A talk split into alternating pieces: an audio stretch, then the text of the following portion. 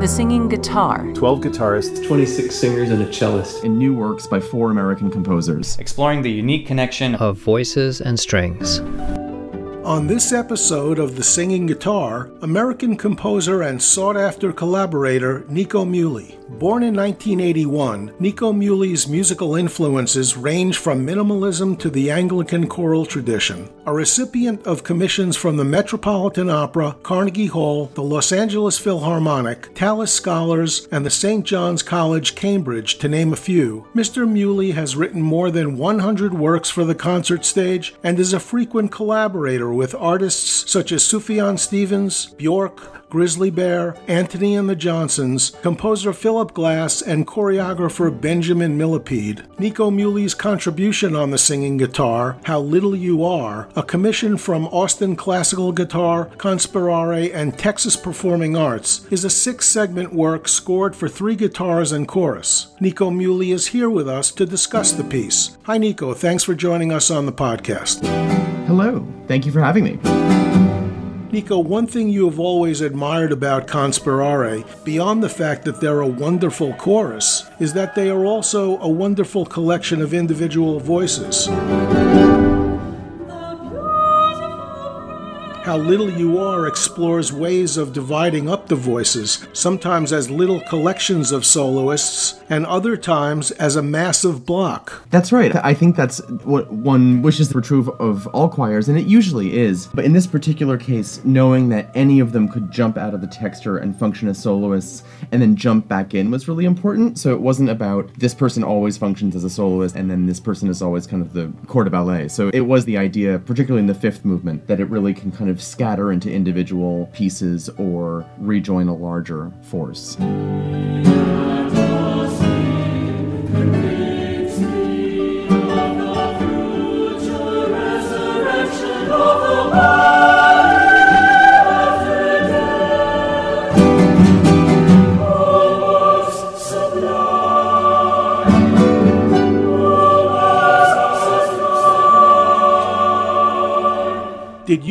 The How Little You Are commission as a unique opportunity to write for such an unusual combination? I actually viewed it with no small amount of terror. It's a pretty crazy ensemble. I mean, there obviously isn't much written for that combination. And, you know, the first thing, of course, I thought was, and they wanted a substantial piece, a sort of 40 minute piece. And I thought that's actually a really crazy thing to do. But how often does an opportunity like that come one's way? So I said yes. And then I found myself really, I don't want to say struggling, but grappling with, you know, how do you write a piece that justifies that ensemble. So it's not just a piece that happens to be for that, but a piece that really takes advantage of that unique combination. In your search to find the right text for the piece, you settled on excerpts from the diaries of two Texas pioneer women, Elinore Pruitt Stewart and Mary Alma Blankenship. The title of this piece is taken from a passage by Blankenship in which she ponders the loneliness of pioneer life and the importance of God in that life. What was it that drew you to this text? I knew because this is a commission from UT Austin that I was interested in exploring kind of the American West, which is something about which I know very little. I grew up in the Northeast, born in Vermont, raised in Providence, Rhode Island, and all of the ways in which we were taught about the American expansion westward were in so many ways limited and in so many ways kind of cowboyish. And so I thought for this piece, what would be interesting is to zoom in on texts I hadn't read and texts that I found illuminating about this pioneer families. And in many cases, I discovered that it wasn't actually picturesque as we were led to believe. And in a lot of cases, the diarists were women functioning quite alone, both physically and spatially and emotionally. And that opened up the possibility of how to use the guitars as creating sort of landscapes of emotional intensity and actually vast physical landscapes. And that the only time that you actually have this kind of cowboy thing is very, very, very much in the distance in the sixth movement, right towards the end.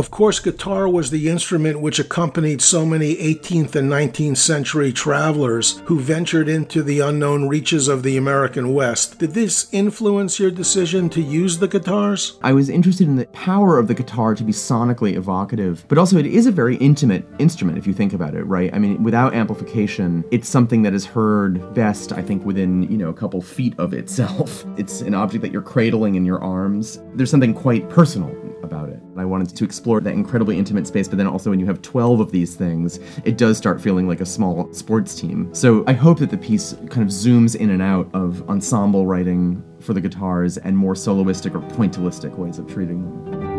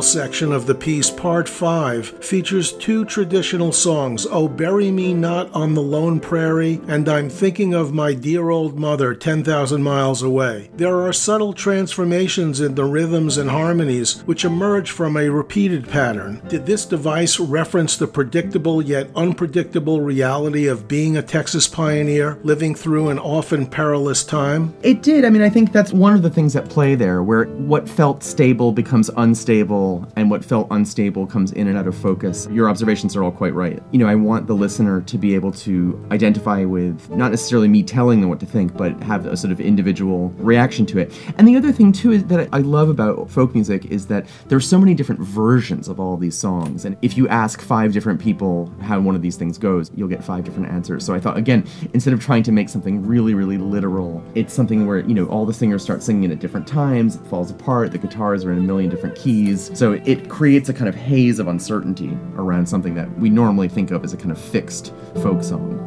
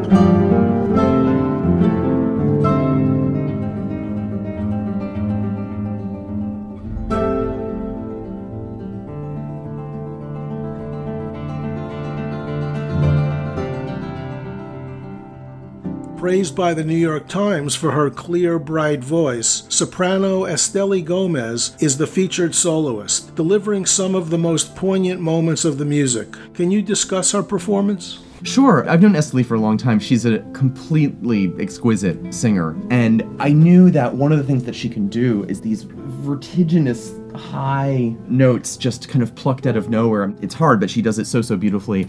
But also, she has a wonderful kind of acrobatic range. And so I knew that I wanted to have an extended solo that would take advantage of her special skills. And so that's the part that says we had plenty of time to be still and know God. And I thought that I wanted to write her something that was really virtuosic but very slow. So it's not showy in any way. And she has this ability to really float, not just in terms of pitch, but to really float above the moving textures and the polyrhythms of the guitars and make it seem really effortless. I found her performance so moving and actually even more moving in rehearsal as well. Just watching her put it together was fantastic. I'm really proud of how that movement worked out.